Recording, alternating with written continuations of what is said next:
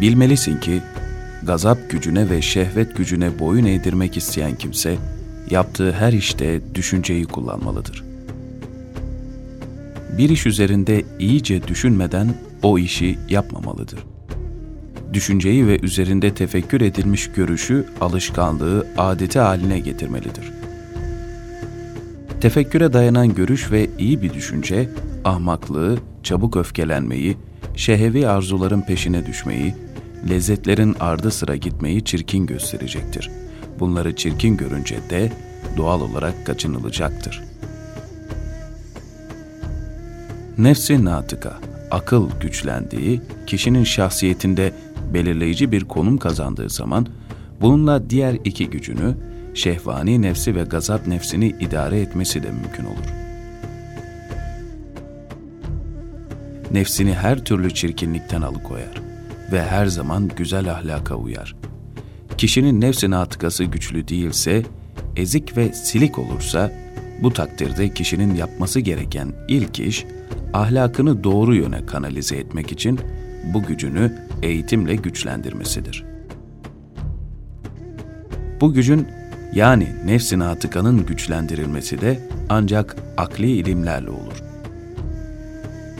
İnsan akli ilimleri incelediğinde, iyice araştırdığında, ahlak kitaplarını okuduğunda ve bunu sürekli hale getirdiğinde nefsi uyanır, kendine gelir, erdemlerin farkına varır, rezilliklerden yüz çevirir.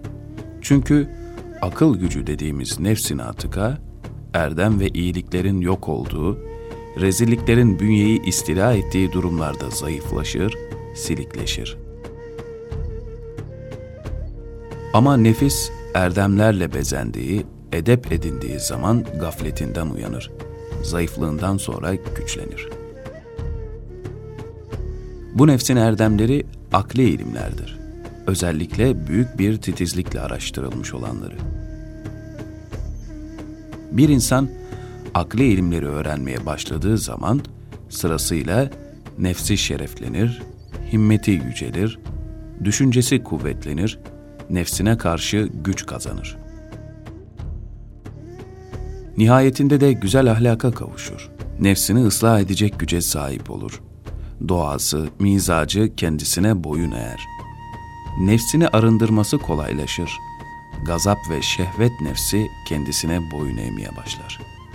O halde ahlakını yönetip güzelliğe yöneltmek isteyen kişinin öncelikle yapması gereken şey ahlak kitaplarını incelemesidir. Sonra da hakikat ilimleri üzerinde yoğunlaşması gerekir. Çünkü nefsin gelebileceği en şerefli düzey, eşyanın hakikatini idrak etmesi, varlıkların mahiyetlerini gözlemleyecek kapasiteye ulaşmasıdır. İnsan, nefsi şeref kazanıp himmeti yücelince fazilet ehlinin mertebelerine yükselir. Nefsi natıkayı ıslah eden, onu güçlendiren bir husus da ilim ehliyle oturup kalkmak, onların arasına karışmak, onların ahlaklarına ve adetlerine uymaktır. Özellikle hakikat ilmine sahip, son derece uyanık ve dikkatli olanların, işlerinde ilimlerinin gerektirdiği ve akıllarının ilham ettiği gibi hareket edenlerin yolunu izlemektir. İnsanın hayatındaki bütün işlerin yönetimi bu güç, nefsin atıka sayesinde olur.''